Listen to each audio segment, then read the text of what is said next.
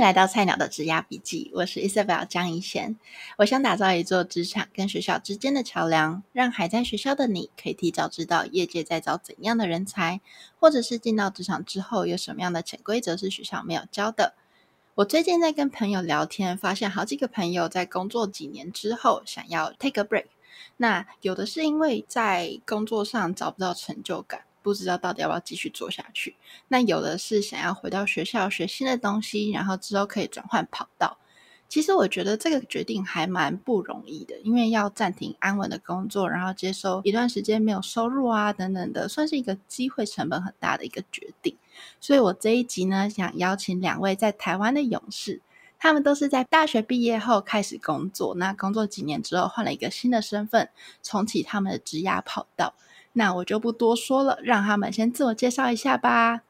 大家好，我是 Ting 陈婷，我跟以前呢是大学同学，大学毕业于国北教的教育经营管理学系。那在大学毕业之后，我在呃科技业有服务三年的时间，主要负责的是人力资源当中招募跟训练的工作。呃，现在呢是在正大研究所。就读 MBA 硕二，同时也在外商科技业有实习的工作，主要负责的是市场开发跟商业营运。那另外一位男士可以自我介绍吗？没有问题。嗨，大家好，我是 Kerwin，然后我的中文名字叫严敏。那我是 Isabel 跟 Ting 的大学社团同学，我们是同个学校，都是国北教，但我是语文与创作学系毕业的。那在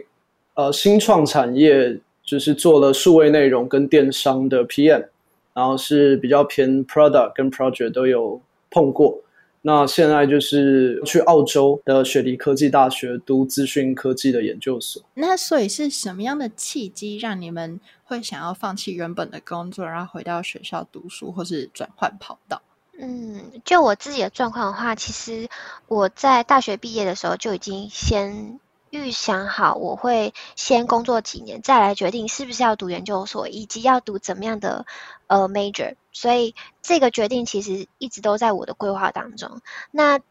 呃，真正会下这个决心说要离开工作，然后回到学校，其实是因为我有发现我很喜欢我当时的工作的氛围跟整个职场的环境，但是有些时候还是会觉得好像没有那么上心，找不到热情。那透过观察我工作职场上的主管、同事以及一些前辈，并且透过人资工作的关系，认识到更多不同工作领域的同事，那就发现说，呃，虽然我不讨厌当时在做的事情，然后可能也都做得还行，还蛮还蛮上手的，但是那个工作的模式跟整个生活职涯发展的状态，可能不是我未来可能十年二十年想成为的样子，所以就让我发现说我需要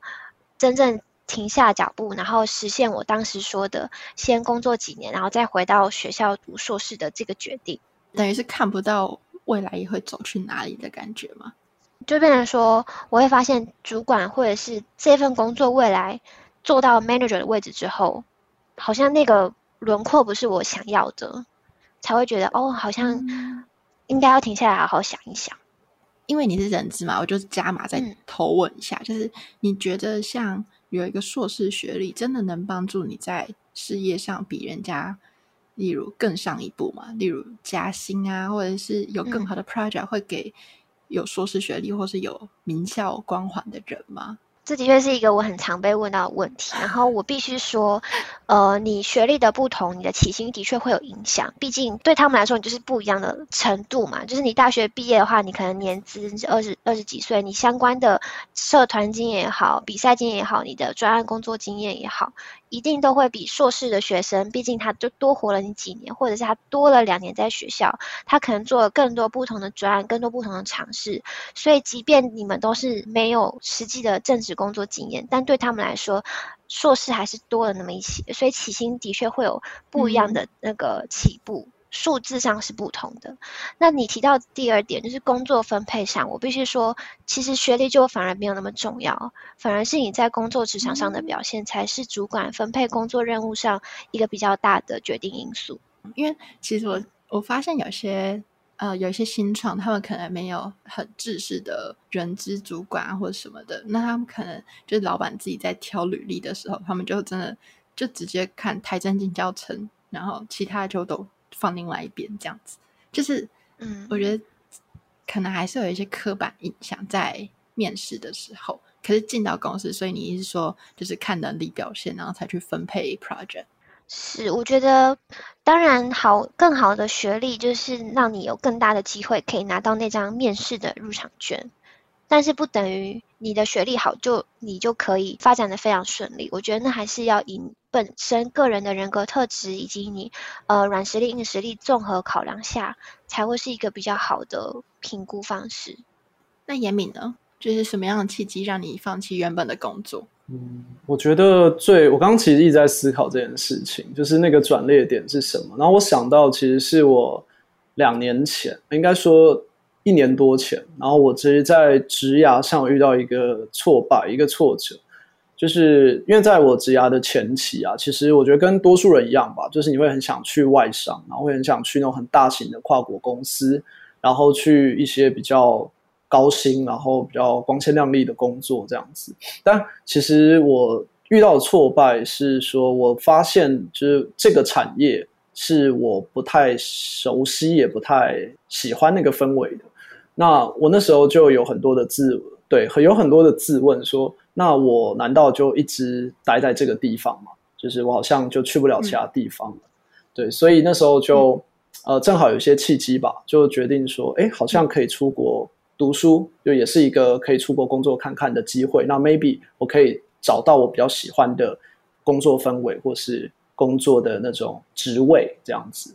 那你在转换跑道，因为点敏听起来算是转换跑道了。那你怎么知道说你接下来要去读的资科就是适合你的呢？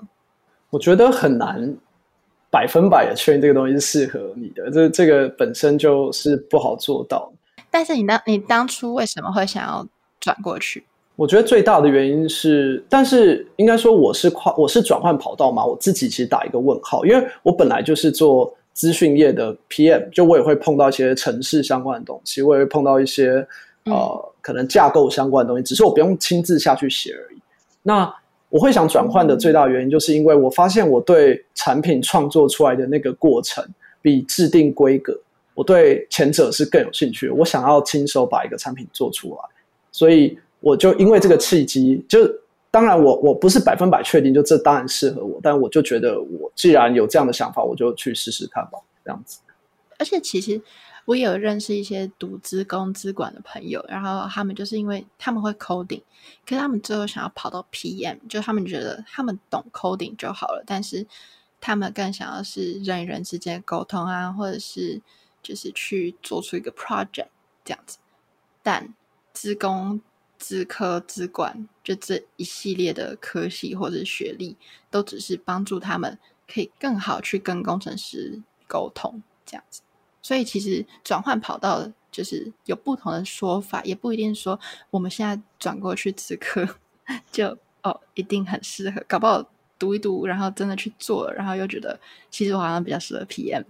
搞不好又回来、嗯、也是有可能。对，嗯、我这边蛮想 echo 一个，就是我觉得。其实职业规划或是工作的这个道路，它是一个需要长期不断经营，然后嗯、思考跟调整的一个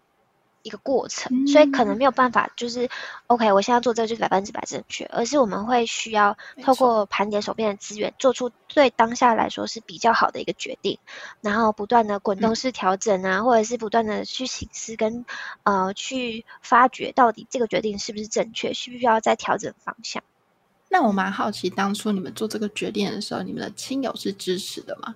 我自己的话，我觉得我很幸运的是，嗯，虽然有一些可能亲戚啊，或是朋友会表达他们的关心，但是因为我本身下了这个决定之前，我自己已经很清楚我为什么要做这个决定，然后还有呃做这个决定之后，我可能需要牺牲的是什么，然后我想要获得是什么，这一切我其实都有。嗯，思考过，甚至我把它记录下来。那其实透过跟他们一问一答之间，我的我的言论啊，我的发表，然后我的态度，我的眼神，我觉得这这一切的这个气场，可以感化他们说，OK，Tim 他真的很知道他在做什么。那即便他知他可能会需要失去两年稳定的工作薪水，他需要承受学习的压力，然后转换转跑道的这个不确定性，但是我觉得 Tim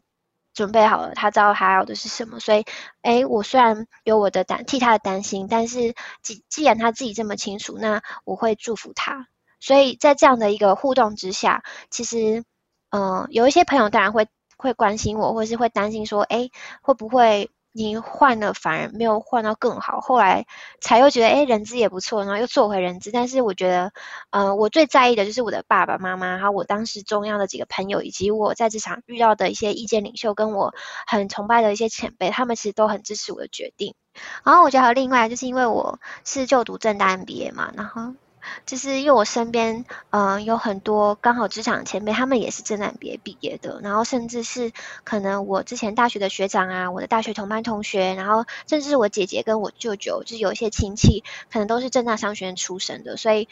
嗯、大家听到我说我想要去读正大商院商学院的时候，反而会觉得哦，正大商学院不错啊，那呃，既然你都已经想清楚了，那我相信你，呃，会有所收获这样子。那其实我觉得这样的故事在严敏那边应该是不一样，因为其实我们人生中一定有很多那种过度关心的三姨妈，或者是 隔壁 隔壁的同事等等，嗯、就是因为正大商学院算是有一点像是格莱芬多的一个地位好了，那你要去读一个学历。嗯科技大学就是大家只知道学历，嗯、不知道那是什么地方，那可能会去质疑说：“哎，你工作不是好好的吗？你真的要去出国读书吗？那个学贷很可怕哎，等等的。”你那时候有没有遇到什么质疑的声音？嗯，我蛮认同刚刚听讲的，就是你的态度会决定家长或周围人支不支持你嘛。那我也蛮幸运的，就是我家人是支持我的，即便。我家不是土豪，但他们也会觉得说，我想清楚了，然后我愿意想要提升自己。那呃，我觉得作为父母没有不支持的道理，这样子。那其实，嗯、到澳洲或者是说到一所可能不是像澳洲有八大嘛，那我是去第九大，就他他其实不是在八大的那个名校的 range 里面，虽然也还不错，但我的确是有被一些人质疑，尤其是。呃、，information technology 就是资讯科技，大家会觉得就是要去美国。但对我来说，呃，先回归到第一点，就是我的家人是支持我的，他们也觉得说，我的人生不是要去跟别人竞争，就是我不是要光宗耀祖或我要干嘛，所以他我想去哪，我就我自己想清楚就好了。再来是，我也是有一些职场前辈给我很多的支持，他们说，其实澳洲科技业是在一个上升阶段，所以他们也很。嗯就是赞同我去，那我的质疑的声浪反而是在我的一些同事、一些朋友，就是他们可能会站在一些比较自己的人生经验，或者是说台湾总体的一个氛围，会觉得说啊，你都二十二十六、二十七岁，那你现在是不是应该要稳定下来啊？做一个工作，做个五年、六年、七年之类的。但我自己的想法是，我会参考。但我觉得，就我的人生是我自己的，他们也不会为我负责，所以我只在，我跟 Ting 一样，就我在乎我的家人，我在乎我最我的挚友，就就这样，其他都觉得还好。对，我说实在，就是真的重要，他人去决定就好，因为其实旁人都只是对你的人生说一句话，但是他其实没有参与到你的人生，其实根本就不知道你真的想做什么。就即便像我们三个好了，我们其实还有朋友，可是其实我们也不见得了解对方真的。很想要往哪一个方向走，那我们的建议都只是就是听听就好，不用去就是去影响你的下一步人生规划等等。所以大家适时的要去 filter 掉一些建议。那我们聊聊现在的工作好了，因为其实毕竟你们都做过正职嘛，那你们现在再回到职场是以新呃是以实习生的角度回去，那你们有没有什么不适应的地方？Ting 要不要先分享？我觉得不适应的地方有两个部分的，就是第一个话是因为呃，毕竟实习生嘛，公司他认为你是呃在校身份，然后你可能时间没有办法 full time 一周五天全部都来上班，所以他分配给你的工作自然不会是最核心、最重要，或者甚至。呃，不会是自己去管理一个专案，你可能还是会站在一个辅佐、协助，然后帮忙做一些可能文书作业的这种角色。所以一开始我我不习惯的地方是在于这样的一个角色定位。然后工作量啊、工作难度啊，都落在我可以承受的范围。但是我就觉得，哎，跟之前的那种工作的压力好像，嗯、呃，不太一样。但是，呃，这样的不同，其实我觉得。对于我现阶段来说，其实是比较好的。毕竟，因为学校有一些课业正在进行中，那毕竟我都已经辞掉工作了，我就是因为我想要好好的学东西嘛，所以我不能本末倒置，因为实习，所以又把所有的时间跟精力都投入在工作上，而是应该要学会去平衡我想要做的每件事情。那么，实习跟课表的这个排排定跟时间管理，我觉得也是在回归学生身份之后一个很重要的能力养成。那严敏呢？我觉得跟 team 类似，就是主要因为你曾经当过正职，正职会被赋权，你要扛责任，所以当你以实习生的身份再次的回到职场的话，那其实我觉得比较不适应的地方在于，我会继续用正职的心态来做这个工作。那这个其实本身是没有错的，因为可能它是代表一个责任感，但有时候会施力过猛，就是。你比方说，作为一个 product manager，嗯，其实常常你会想要去做决定、做决策，然后把这个产品的成败扛在肩膀上。那但以实习生的这种比较 assistant 的角度，其实不太适合在一个会议中过度的去主导会议。那所以我在初期的时候，的确，嗯，对，就有一种可能表现的感觉。但虽然我觉得那不是表现啦，我觉得对我来说是一个我作为 PM 的专业，但可能在实习的立场是不太适合。嗯那，但我也很感谢我 mentor，就是我我在初期的时候，就第一周就有发生这样的状况，我去请教他，然后他也给我很多的很直接跟正面的，就就一些建议，然后对我很受用。后来也是调过来。他怎么建议你？他就说，嗯，他觉得以公司的氛围吧，或是说以一间以实习生的角度，然后他过去的经验，他会觉得我可以先听听看大家的想法是什么。那我觉得这个是一个有点点醒我的事情吧。我觉得其实有时候你作为一个正职或一个 lead，你会太容易去希望所有事情会想要顺着自己的想法。但是我其实在他提醒我之后，我就强迫的让自己不说话。然后我突然发现，其实大家的讲的建议，或是大家的讨论的那个气氛或那个流程，你可以感受它，你会觉得哎，其实蛮有趣，会有很多的 idea。对对对。其实我以前是一个很爱老师问问题，然后就会第一个发言的人。然后后来我有点忘记那个转捩点是什么，但是我就发现有一个我很敬仰的学长，然后他就是他很有料，可是他总是最后一个才会去发言。然后后来就跟他聊，那他就跟我说，其实你最后一个发言，或者是你静静的观察大家的想法，你会去就是从更多的角度去看这件事情。因为当你想要去发言，或者说当你想要去主导整个 flow 的时候。就像你说的，就是会太主观。那当你选择去倾听，你反而是学习的那个角色，就等于是一个吸收的海绵，你在听不同的声音，这样子。其实我觉得也还蛮好的。真的，真的，尤其其实当最后一个发言的人，然后可以去把大家的意见串在一起，然后帮助大家得到一个结论的这样的。角色跟特质，我觉得在工作上，无论你是实习生或正职，都非常吃香。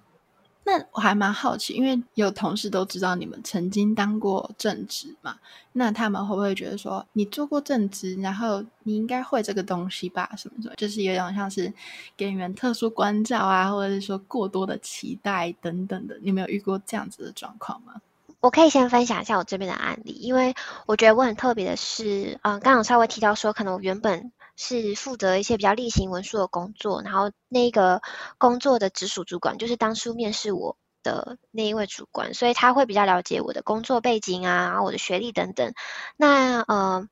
在过去几个月呢，就有发生一些转变。我现在手上的实习工作，除了这些例行的工作之外，我其实还接了很多不同。呃，不同专案的机会，那这些专案的主管，他们其实对我这个人的过去背景并没有这么多的认识，所以他们比较不会有这种先入为主的期待。但是我觉得在职场上，就是做好期待管理是一个很重要的事情，就是你可以透过在第一次认识这个主管，或者是在接下这个工作项目的时候，你可以询问主管说，你觉得我可以怎么协助你？因为毕竟是实习生嘛，所以没有办法 on 这个专案，但是可以站在一个实习生呃协助的角色去去询问主管，他对你的期待是什么？他希望你做到什么样的程度？那怎么样回报？怎么样去达到他的成果？就是在这个合作的过程中不断的去讨论的。所以呃，我觉得当然会有一些呃状况是主管如果知道你过去有一些相关经验，他对你的期待会更多。但是我们可以透过。就是比较透明、比较良好、持续性的沟通，去避免就是所谓的期待落差造成的一些后续伤害。我记得你在就是这样子的 topic 要写一篇文章嘛，放在你的部落格，我到时候会把它放在下方资讯栏，大家可以去参考一下我部落格的这篇文章。嗯对对对，那那个严敏呢？你有受到什么特殊关照吗？我刚刚正想帮忙 Q Ting 的那篇文章，就 Isabel 就抢先了。对，我非常认同 Ting 说的期待管理。我觉得特殊关照，我觉得这有点像是一个未命题，就是呃，我觉得会有被特殊关照，就是你没有做好期待管理，大家对你的这个身份有一个认知的落差。像我其实没有遇到太多的特殊关照，因为我在实习的时候，嗯、他们一定都会问我说，看到我年龄，看到我以前工作经验，他说：“那你为什么要来应征实习？”然后我觉得我都很明白，跟他讲说，因为我想学新的东西，然后再来是我现在研究所不想要浪费时间，所以我想要来参加这个实习计划。然后我对呃可能一些 user research 这个我以前有接触过但没有很精熟的东西，我想要继续的尝试，所以他们会理解到说我的心态就是一个实习生，我不是一个正职来装实习生，然后好像要来给公司找麻烦那种感觉，就他不会有这种感觉。对，但的确有发生一两件有趣的事，就是在一开始的时候，我的 mentor 他就对我的第一句话就是说，嗯。我我看了你的履历，然后我跟我参加了跟对你的面试，然后我发觉就是你的年纪比我大很多，然后你的经验也比我多很多，所以他就说，对，他就说我不确定我，呃，我说他觉得我不确定说我自称是 mentor 会很奇怪，但是我觉得我那时候当下就跟他说，啊、我觉得年龄不是一个问题，就能力才是，就他就是在这个职位上的能力比我好，即便他年纪比我轻，所以我觉得他是我的 mentor，完全一点问题就没有。对，所以是有遇到这样有趣的事情啊。嗯、其实我还蛮敬佩严明，就是他真的是一个海绵。人家都说 be humble 嘛，那他真的很愿意去放下他的身段，不管他几岁，或者说他有多少年的经验，他很愿意从底部去学习。其实这是我在，因为我在纽约大学读书嘛，然后我有看到很多是工作几年然后来读书，然后他们就还蛮有一个价值，就觉得说现在上课这个东西太简单了，我以前都会，然后我都会觉得哦，我好像多了一个老师的感觉。就以一个新鲜人来角角色来说，我好像多了两三个老师，但是我会觉得他们比较可惜的是，他们不愿意去放下他们的过去，然后去重新学习不一样的角度。对，所以我觉得严敏这这个部分还做的蛮好的。嗯，哎，我可以补充一点吗？哦、嗯，就是我觉得实习生的就这个题目啊，我觉得中年级实习生，呃，在我看来，我会觉得实习生这个这个 title 是虚的，就它没有什么意义。就真正对公司的价值，其实公司不会管你是实习生还正职还是主管什么，他看的就是说你可以带给公司怎么样的。价值嘛，有你对公司有价的，他就愿意重用你，或是愿意给你更多的获利或好处。那我作为一个中年实习生，我会思考说，我这个位置会让我更好的去做一些事情。比方说，我其实有更多的机会去跟各部门的同事去交流。然后，像我最近就有成立了一些小群组，嗯、就是我希望说可以让可以帮忙把其他的实习生带进。就让他融入公司，然后其实我发现，就是我们的 HR，他就开始主动来找我聊这些东西，就说嗯，我们可以怎么做，可以让实习生可以更融入。然后他就有点把我当实习，当 HR 部门的一员，然后开始来跟我讨论这些东西。我觉得这个就是不要被那个职位框住你的价值，我觉得是有很多可以发挥的。我觉得太有趣了，因为我也蛮想 echo 一下。因为我现在在我的这个实习的工作，我也正在做一模一样的事情，就是我我写信给 side leader，跟他说我想要促进实习生之间的交流，因为我觉得，呃，过去我在六个月当中的实习好像都没有这方面的交流。那我其实个性上，因为人资的训练嘛，或者是我个个人的这个人格特质，其实我很希望有更多的。实际的互动，因为我觉得互动会带来更多的想法，可以更有助于企业或者是在运行上面的一些创新，所以。很很很有趣，就是我们在做的事情一模一样。嗯、我也是透过主管，然后就是连接到人资，然后我跟人资现在在办一些活动，然后希望可以促进 intern 之间大家互相交流。然后未来我们希望在可能实习几个月之后，我们还有甚至一个呃。成果发表的这个活动，然后呃，除了有机会让实习生发表他们在实习的成果之外，嗯、也可以让实习生有这个机会去给一些建议啊，或是提一些新的想法。就是我很认同刚刚严敏提到说，就是其实不用太在意你进到一间公司之后你的身份，或者是你。就是合约上写的那个是什么？就是我觉得你想要做的事情，就是呃，在公司章程合法、就是流程合理的状况之下，然后去去试着执行。我觉得公司内部的人，只要是看到一个好的事情正在被推动，都会支持你。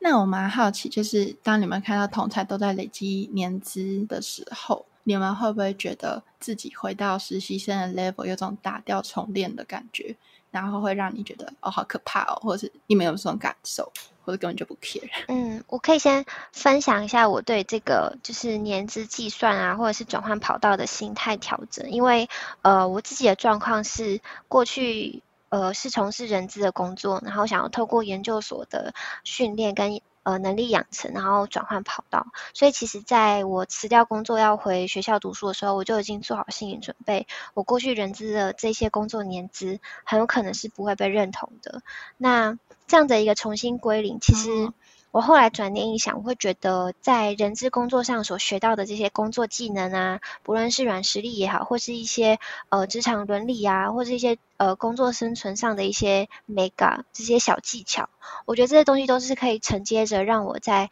呃不论是现在的实习，或是以后 MBA 毕业的正职工作，我都觉得会是一个很有益处的。一个养分，所以我当然会觉得年资被重新归零是一件蛮可惜的事情。但是因为我的软实力，或者是我这些跟其他呃求职人所不同的硕士，然后还有软实力的部分，我觉得综合起来，我还是可以在薪资谈判的时候有一些筹码去进行应用。当然，能力还是最关键的嘛。所以我觉得年资的计算反而是其次。因为其实像我自己在读纽约大学的时候，我也是我会有一点彷徨吧，因为。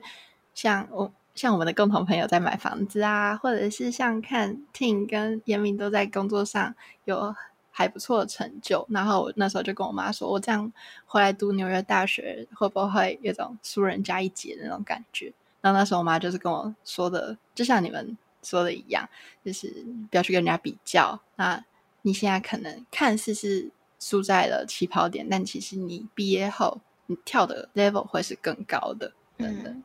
然后我觉得就是在自己的时区，然后不要跟别人比较，你知道你自己在做什么就好了。那严敏呢？你觉得？我很认同 Ting 跟那个 Isabel 伯母的说法。然后我觉得妈妈，呃，对 Isabel 妈妈的说法，对，因为我我的想法是这样子，我觉得。年资不代表能力，就是我刚前面其实有讲过，就一个工作五年的人，他能力不一定比你好。而一间公司会雇佣聘雇一个人才，是看他的能力，而不是年资。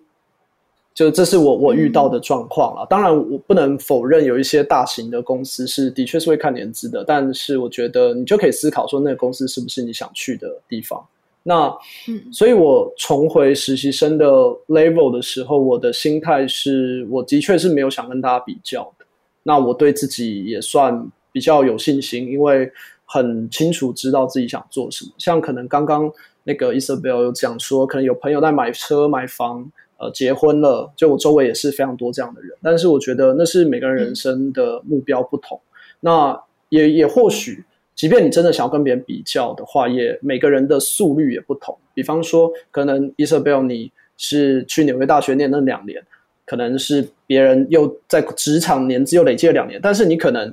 一毕业，然后你的能力的成长是别人的三倍，那你其实很快又又超越回这些人。所以我觉得，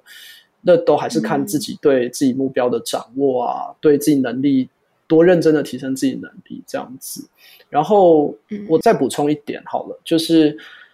呃，我可能又幸运一点，因为我是我其实不能算完全的转换背景或打掉重练，因为很多 P N 转工程师或工程师转 P N 的例子在，所以我过去三年的年资不太会被归零，对，所以我会觉得是还好的。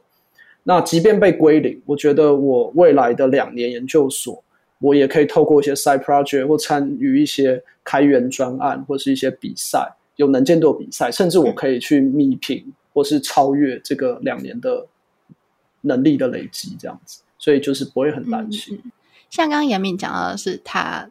所有的职业发展都还是同一个圈圈里面嘛。但我相信有很多听众，他们在转职或者是转换跑道，是真的换到另外一个世界。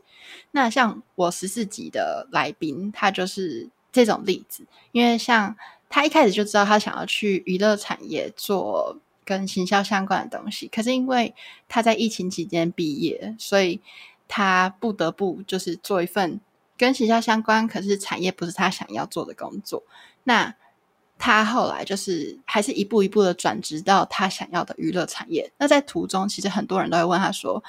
哎，你这样子每个经验好像不太一样，怎么办？”那我想听听看沈婷怎么说，因为他是人资嘛。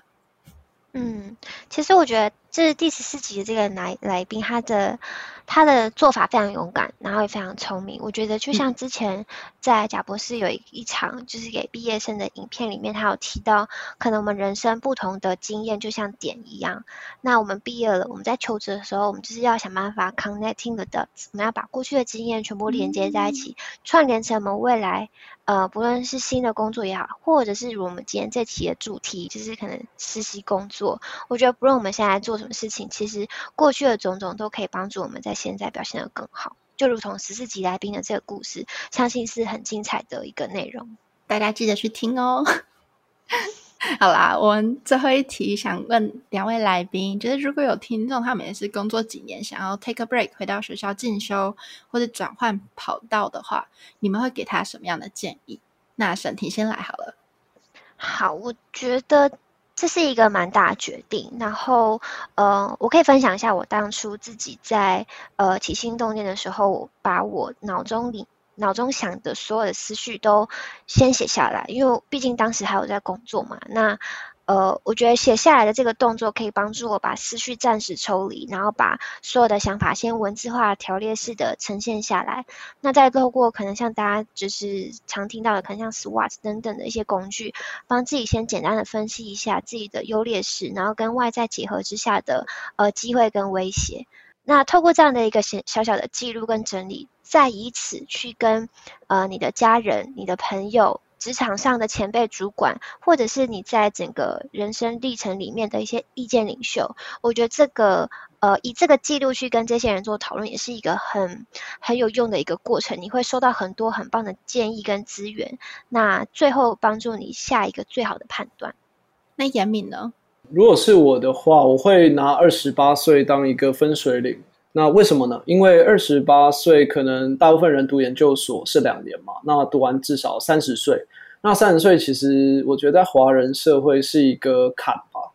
就是很多可能你的爸妈会开始问你说你要不要结婚啊？那你可能要开始思考说我要在什么产业生根等等的。所以我觉得二十八岁是一个分水岭。如果是在二十八岁前的朋友想要。不论是跨领域啊，或者想出国读书变实习生，我觉得都是很支持的，因为就是你们还有本钱去试错，然后这些不论是成功或失败经验，都会变成后面很好的养分。所以我觉得做什么都可以，但就是说啊、自己想清楚，然后取得家人支持，然后可能存了一些存款，然后呃多多厘清自己的职涯目标，这样子，然后不断的。就可以直接去尝试啦，嗯、就不用想太多。那如果是二十八岁之后，甚至可能二九三十岁的人，我会建议说，可能要更加谨慎的去衡量一下你的人生目标是什么。比方说，可能你的目标就是要结婚，想在一个地方安定的工作的话，那可能你就要考虑你的另外一半啊，你要考虑你的。家人的状况等等，我觉得就是会有些现实因素要去考虑了，那要准备好，可能你的钱等等的这些资源要更多。那但总体来说，我觉得这一切就是关乎你的职涯目标嘛。就是如果你今天很清楚你要做什么，那就去做吧。因为就是人生就这么短，那你如果没有去做，以后就会后悔。所以我觉得，呃，就去做吧，这样子。那我在这边有一个小小的补充，想要也分享一下。就刚才就是严敏有提到一些可能像职涯目标啊、职涯规划等等，我在我 Teams 的部落格其实有一系列的文章跟可能阅读的书籍心得等等，就是呃各位听众如果觉得有兴趣的话，也可以在下方的资讯栏就是连接到我的部落格收看更详细的内容。没错，我正想要 cue 你的部落格呢。对，那严敏要不要打广告一下？最近有开个 podcast 那是。叫美澳留学谈心，Between Philly and Sydney，是我跟我女朋友一起开的，因为我女朋友要去费城读艺术治疗研究所，然后我是要去澳洲读资讯科技嘛，然后我们想聊聊一些远距离关系怎么经营啊，还有一些职涯或是一些跨领域的议题这样子，有兴趣欢迎 follow。如果有听众也是远距离，然后是远距离专家的话，拜托你。联络严敏他们的部落，呃，他们的 podcast，搞不好你也可以去当他们的来宾，大家可以互相交流学习一下。那希望大家喜欢今天的主题，那也欢迎大家到 Apple Podcast 帮我按五颗星留评论支持下本节目。那非常谢谢严敏跟沈婷的分享，也谢谢听众的收听，我们就下次见啦，拜拜，拜拜，拜拜，拜。